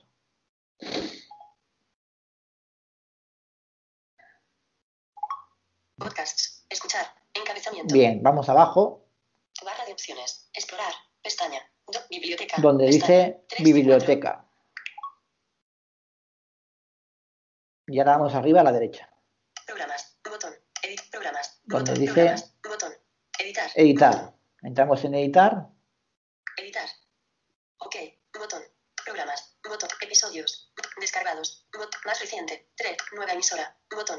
Añadir un programa por URL. Aquí. Botón. Añadir un programa por URL. Añadir un aviso. Añadir un programa por URL. Bien, entonces Campo de texto. Edición aquí en tenemos el campo de texto, pegamos Carácter. la URL que hemos copiado previamente en el portapapeles. Aquí tenemos, ahora veis el contenido del, del feed. Campo de texto. Edición en curso. https dos puntos barra barra www.sukitepoma.org barra feed barra podcast barra carácter. Punto de inserción al final. Y ya lo tenemos. Pulsaríamos el OK No molestar. Arriba. no molestar. Imagen. Añadir un programa por URL. Campo de cancelar. Suscribirse. Botón. Y aquí pone suscribirse. Yo como ya lo tengo, ya estoy suscrito, pues no, no, lo, no lo ejecuto. Y ahora veremos cómo aparece Podcasts. Descargados. Botón. aquí en el... Programas. Botón. Vamos a programas. Programas. Nueva emisora. Botón. Añadir mini reproductor. Y añadir un pro. Más reciente. Tre- descargados. Episodios. Programas. Botón. Programas. Programas. Añadir un programa por URL. Mini reproductor. Saco de aquí, Programas. porque si no, no me deja Ok. Botón. Acceder. Actualizaciones recientes. Más reciente. 3. Episodios. Programas. Botón. Vamos a programas. Biblioteca. Biblioteca. Escuchando películas. Arroba sonora. Programas. Enca arroba. El Subtitoma Podcast. 10 episodios. Botón. Ya tenemos aquí el... Reproducido antes. Botón. Mini reproductor. Ilustración de la Subtitoma Podcast. 16 de noviembre de 2020. Quedada de noviembre de 2020. Subtitoma Podcast. 2 de enero. Apple Mac Mini con chip ARM. Subtitoma Podcast. 19 de enero. Quedada. Subtitoma Podcast. 31 de enero. Subtitoma Podcast. 7 de febrero. Subtitoma Podcast. 8 de marzo. Subtitoma Podcast. 25 de marzo. Audio de Subtitoma Podcast. 28 de marzo. Audio demo de trucos con VoiceOver para traducir la interfaz de las apps que están en otros Ya idiomas. tenemos, ah, ya tenemos aquí el podcast de Sutepoma actualizado. ¿Cuáles son las criptomonedas más top? Y por ejemplo, ahora también lo voy a hacer con. Overcast, que también lo tengo por aquí. Abre Overcast. Hay gente que también lo tiene, tiene Overcast. Me ha preguntado cómo se hace. Y has de irte abajo del todo. No, perdón, arriba. Buscar podcast. Add podcast. Añadir podcast. podcasts. Botón. Add podcast. Add URL. Botón. Y aquí add URL. Añadir por URL. Picamos dentro. Se ha pegado. Campo de texto. Edición en curso. https dos puntos barra barra www.sukitepoma.org barra feed barra podcast barra punto de inserción Ya tenemos aquí el feed del podcast de Sutepoma. Clear text. Use password. Bot. U. Use click cap podcast URL. Add URL. Add podcast. Botón atrás. Y lo añadimos. Y ya quedaría también Aceptar. añadido. Podcast. Bien, esto es referente al podcast de Sutepoma. También decir que se puede escuchar vía, vía iBooks, la aplicación iBooks de podcast, la aplicación de mediante Spotify. Y si tenemos vinculado Spotify al Alexa, lo podemos escuchar también directamente desde los dispositivos de Pantalla atenuada. Alexa. Bien, este era el primer tema que quería comentar. Y el segundo tema es eh, algo que considero que es muy útil eh, cuando tenemos que hacer, por ejemplo, una transferencia bancaria. Sabéis que cuando, ahora por el tema de seguridad de doble factor o de, bien, en general por el tema de seguridad, cuando queremos hacer una operación que requiera algún tipo de, de identificación, nos, siempre se nos pide una confirmación de un código vía SMS o vía notificación push. Bien, pues hay una forma bastante efectiva de, de acceder directamente a ese código y introducirlo en el campo de texto. Un ejemplo eh, lo pongo yo, por ejemplo, con, con la aplicación BBVA cuando tengo que hacer una transferencia bancaria. Bien, en el primer paso eh, lo que tenemos que hacer es irnos a ajustes Calendario. Cámara. Mensaje. Reloj. Vols. Reloj. y activar 1904. la ¿cómo se llama esto? El teclado predictivo. Jaime se llama así, ¿no? Teclado predictivo. Calendario. Cámara. Reloj. Lo voy a mirar. Sí, así es. Se llama, se llama teclado predictivo la opción, creo. Vamos a general. Dato. Puntual. Sonidos y no molestar. Tiempo de uso. General. Botón. Información. Botón. Airplay handoff. Imac. Car. Actual. Teclado. Tipos. Teclado. Vamos Botón. a teclado. Teclados. 2. Botón. Mayúsculas automática. Autocorrección. Comprobar ortografía. Bloqueo de mayúsculas. Predictivo. Activado. Sí, mira, se llama predictivo. La opción se llama predictivo. Tenemos que activar esta opción. Entonces, activando esta opción, cuando desplegamos el teclado. WhatsApp. aquí, por ejemplo, vamos a WhatsApp, ¿no? Chats. Encabezamiento. Buscar. Camp. Tifri. 34. Mami. Un. Torneo. De Chrome. Biblioteca. Chat Pedro. Mensaje. El. Reenviado. Enlace. El teclado predictivo quiere decir que cuando despleguemos el teclado, Escribir mensaje. Campo de texto. Espacio. H si yo pongo, por ejemplo, una H H y una O, justo encima de la O y la P, Hoy. Predicción. me aparecen predicciones sobre lo que se supone que yo quiero escribir. Bueno, supone Apple que yo quiero escribir. Y con flick izquierda y derecha Hola. Predicción. vamos moviéndonos, durante- de, de- de- vamos moviéndonos entre las diferentes opciones que ofrece eh, iOS. Hoy. Predicción. Me, me ofrece, me ofrece iOS, o sea, me ofrece hoy, me ofrece hola, etcétera. Bien. Entonces, donde yo quiero llegar. Cuando estamos, por ejemplo, pongo un ejemplo yo, en BBVA. Yo hago una transferencia bancaria y me dice el sistema, te enviaremos un mensaje de texto a tal a, a tu número de teléfono para que tú introduzcas ese código que te enviamos a la aplicación mensajes para que tú lo introduzcas en el campo de texto siguiente. Bien. Entonces, para hacer esto de forma automática, tenemos que activar esta opción, como ya he comentado yo. Vamos al campo de texto y cuando recibamos el mensaje de texto en cuestión, esto no funciona siempre porque depende de si iOS interpreta que ha recibido un código de, de confirmación. A mí, por ejemplo, en BBVA me funciona porque son únicamente seis códigos, seis números. Cuando son códigos de, que donde hay guiones, hay letras, mayúsculas o minúsculas, no funciona de una forma tan efectiva. Bien, entonces, en este caso, hay una transferencia con BBVA, el sistema me diría que me envía un mensaje de texto a la aplicación mensajes, 1907. Una y entonces yo aquí, únicamente yéndome a donde me, donde me acabo de ir ahora, al teclado justo encima de la P, aquí me aparecería como sugerencia ese código que me han enviado vía SMS o vía me- mensaje de notificación push. Entonces únicamente tendría que pulsar aquí, buscar con izquierda derecha, Predicción. si tengo Predicción. la, la opción esta del código que me ofrece como sugerencia y picarle dentro. Y entonces ya me aparecería el campo rellenado en el, en el campo de, de edición del código. Esto también se puede autocompletar si tenemos activadas las notificaciones push de esa aplicación. Cuando recibimos un mensaje con código en la notificación push, también existe la posibilidad de acceder al centro de notificaciones, Centro de notificaciones. No molestar. 19. Jueves. 8 de abril. irnos con el rotor a la opción palabras y irnos a, a la palabra en cuestión que sería el código. Y ahí en el rotor, va- vamos- y tenemos que ir con el rotor a la opción acciones y en ocasiones, no siempre, aparece la opción usar código. Hacemos clic arriba, clic abajo, y si nos aparece la opción usar código, pues picamos en usar código y bien automáticamente se nos copiaría, bueno, se nos pegaría en el campo de, edición o se nos copiaría, se nos copiaría en el portapapeles para introducirlo en el campo de, de edición. Y bien, esto es lo que yo os quería comentar eh, hoy, que me ha parecido interesante. No sé si ha quedado claro o hay alguna pregunta o lo he explicado muy rápido, no sé. Eh, yo tengo una pregunta sobre este último punto. Sí. Eh, porque, a ver, quiero que me quede claro a mí. Eh, yo generalmente no tengo el predictivo activado, pero cuando he recibido algún mensaje que debo poner un código, a mí me ha salido la predicción. Entonces quiere decir que con el predictivo activado eh, puede ser más efectivo con códigos que requieren de más de seis dígitos. No te lo puedo concretar porque es un, es un poco, es bastante aleatorio. Eso de- depende si el sistema interpreta que lo que tiene ahí es un código de confirmación.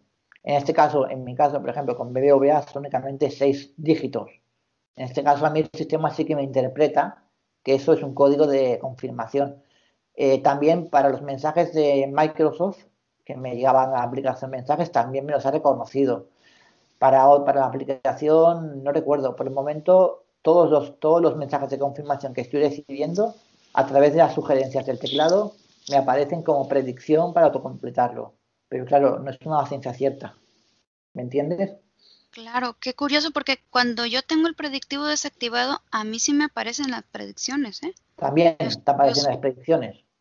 Es que hay, depende de lo que estés confirmando. Por ejemplo, em, cuando estás el- activando el Apple Pay, que te envían un, un SMS, bueno, que te envía un código también, eso automáticamente te aparece en el cuadro de edición. No hace falta ni usar el predictivo ni nada. Yo creo que depende qué, em, cosas estás verificando, ya automáticamente te aparece en el cuadro de edición. Es, es automático, simplemente tienes que, que darle a aceptar y ya está. Yo me he encontrado con esa situación, por ejemplo, al dar de alta una tarjeta en Apple Pay.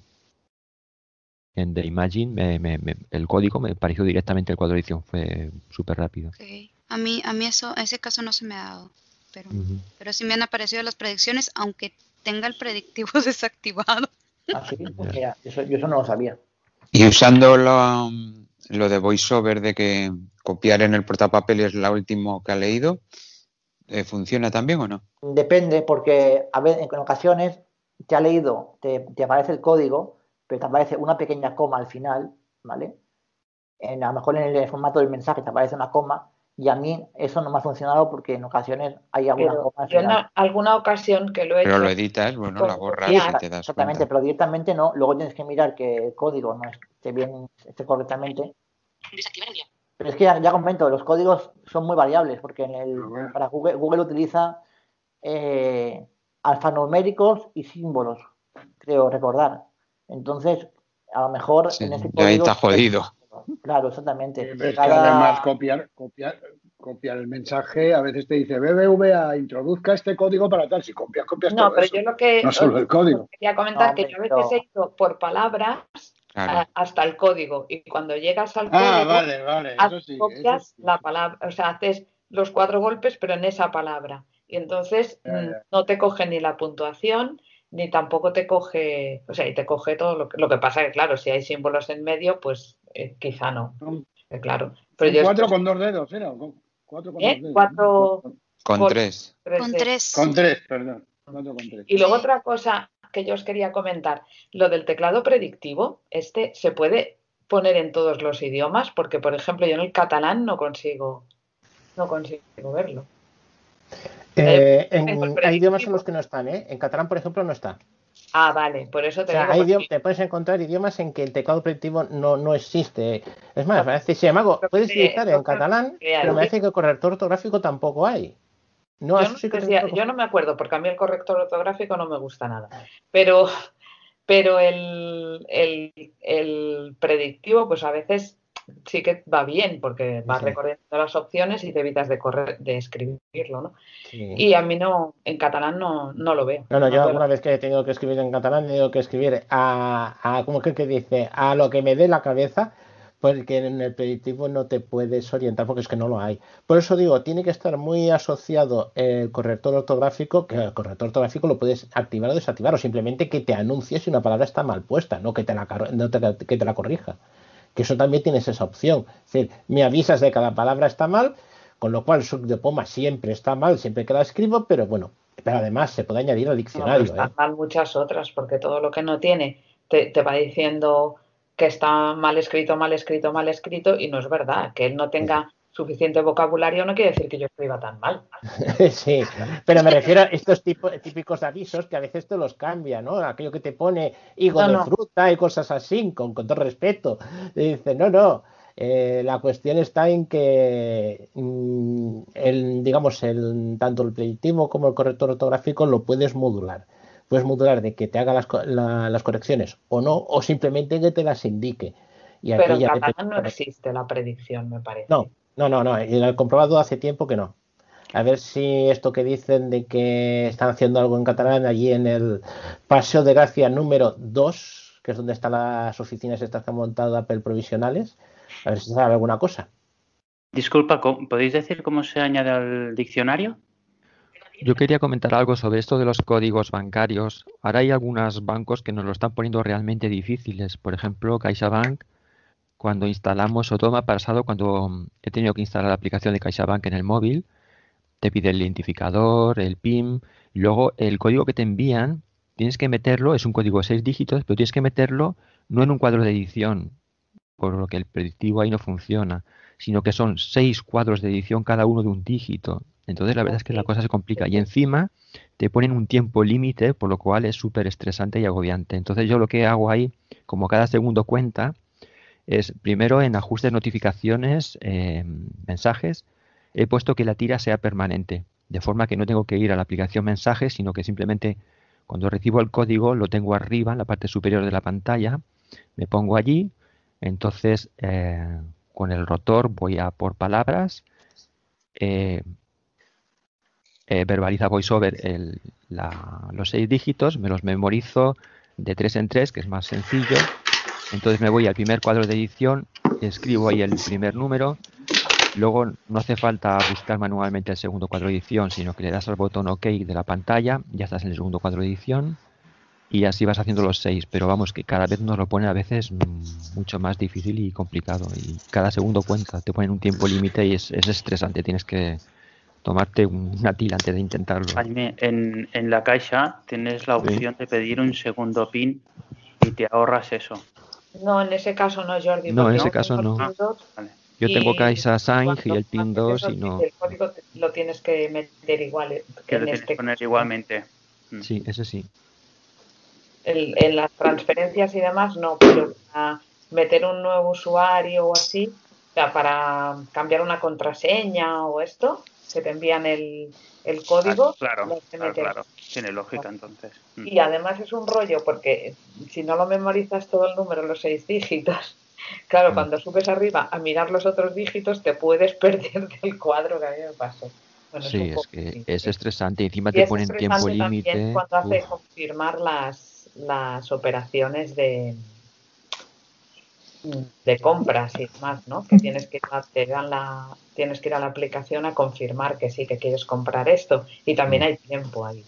A mí la caixa me pasó hace poco que que tenía que enviarle un mensaje a la gestora y en el, en el, en el campo de edición del mensaje, primero no podía activar el dictado para editarle. Entonces, lógicamente, tenía que escribir letra por letra. Luego hay un tiempo, que son, es poquísimo tiempo, son dos o tres minutos.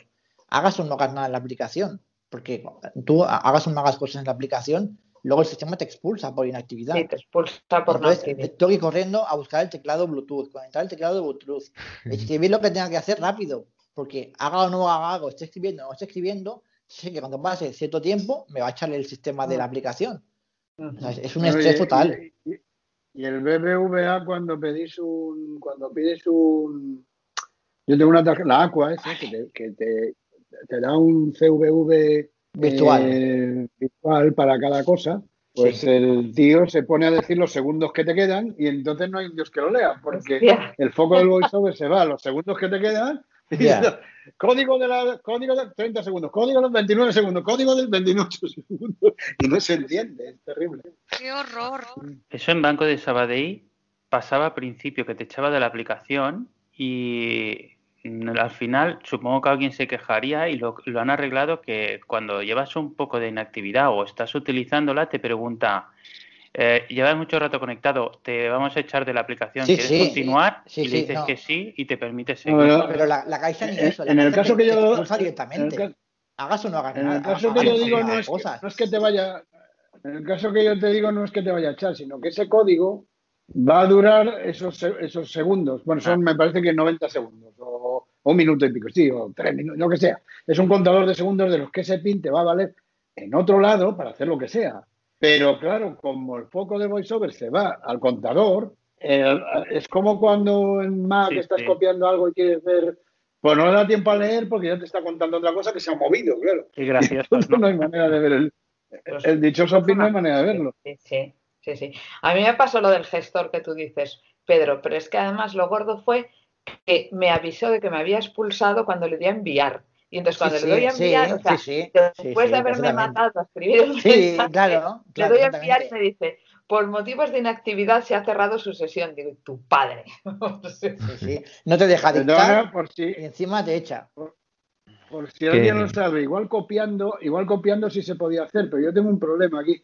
Eh, no uso mucho lo de los, no lo usaban mucho, de hecho lo he probado ahora. Lo de los cuatro veces con tres dedos para copiar, lo que ha dicho VoiceOver, Pues pero es no genial. puedo.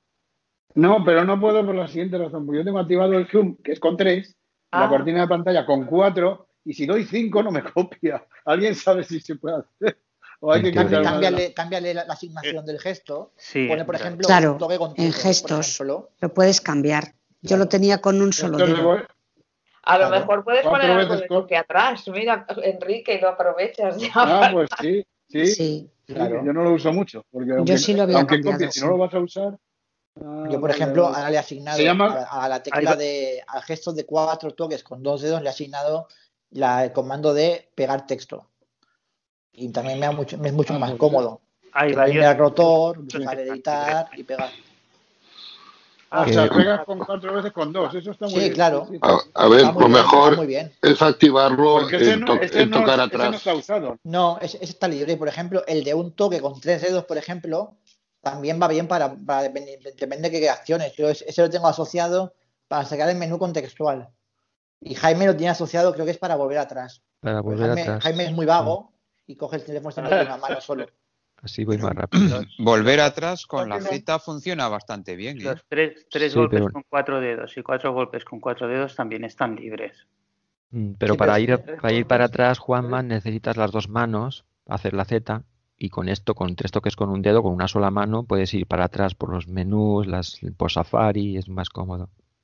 Que quería corregirme un momento, que ahora estaba pensando lo que he explicado antes, cuando eso de los seis dígitos que he explicado que eran seis cuadros de edición, he dicho que cuando se pulsaba el, se, pulsaba el primer dígito, pues había que presionar el botón OK y pasar al No, segundo. No hace no. falta. Pasa Presionas, automáticamente. exacto, presionas el número 2, por ejemplo, dos toques y ya automáticamente te encuentras en el segundo cuadro de edición. Vale, Sí, ahora pensando digo, lo, lo explicado lo que mal. te he dicho antes de, de ir arriba otra vez a mirar el número y entonces luego mm, te cuesta saber, eh, o sea, tienes que ir contando los cuadros de edición porque cuesta, no te, no vuelves al, al sitio, es un poco... Bueno, casi lo mejor es, eh, en, vez de hacerlo de dos veces, de tres en tres, es eh, a memorizar solo un número entero de seis cifras.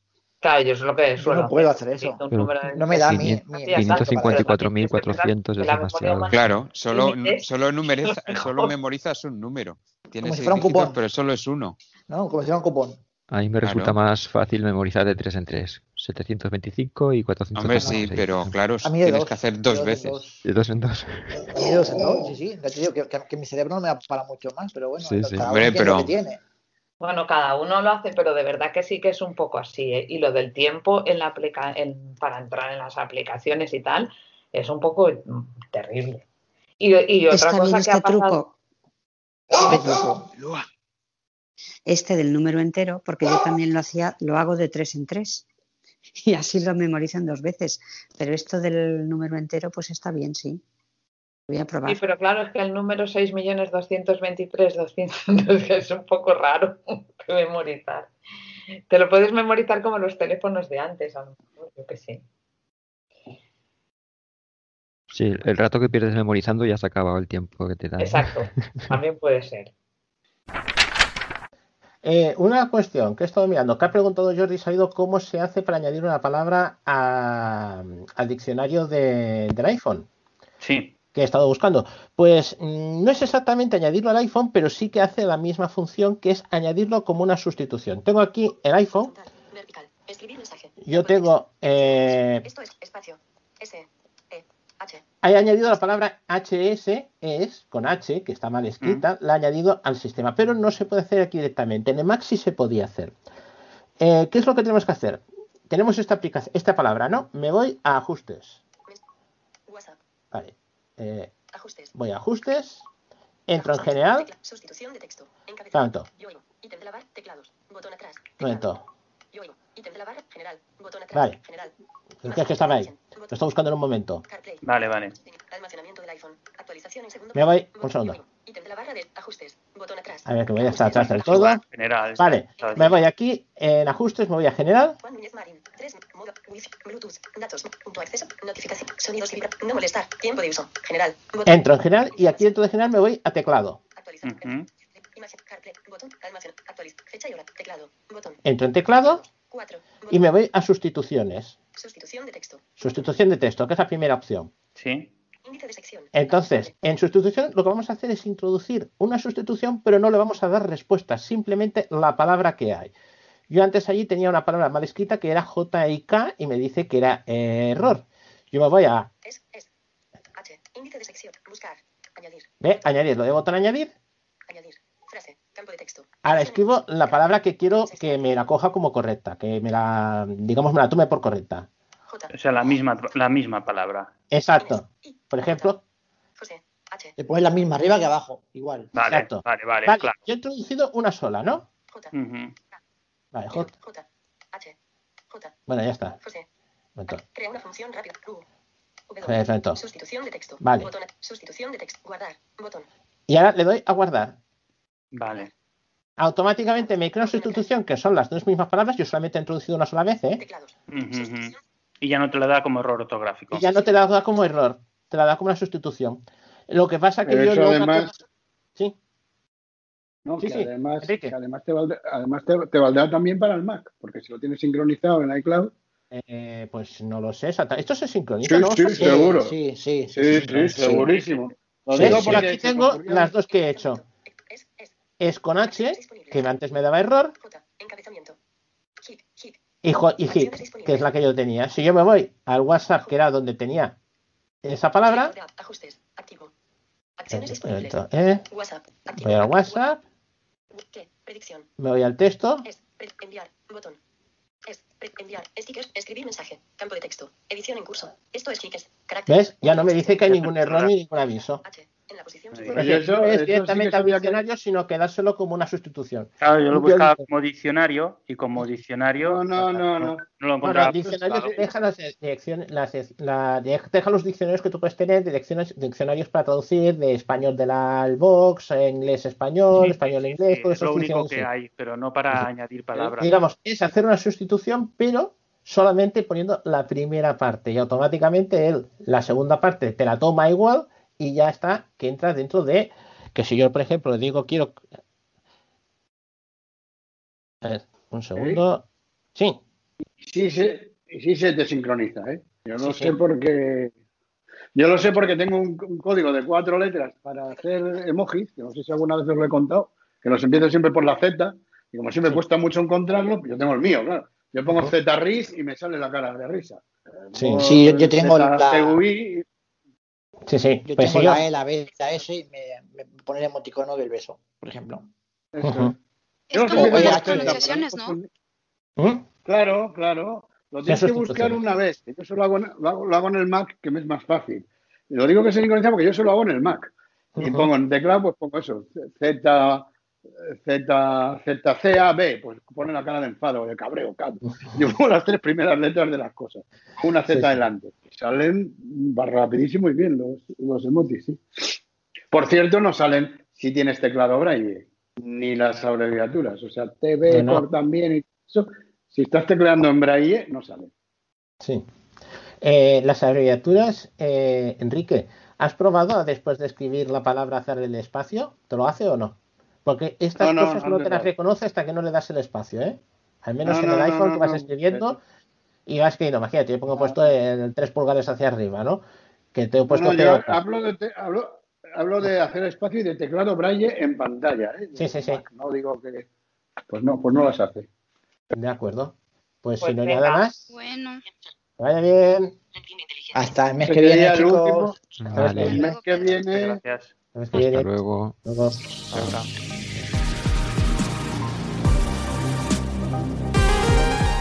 Para más información visita www.sucdepoma.org. También puedes escribirnos a info.sucdepoma.org. Síguenos en Twitter, arroba sucdepoma-bajo o visita nuestra página de Facebook en facebook.com barra sucpoma.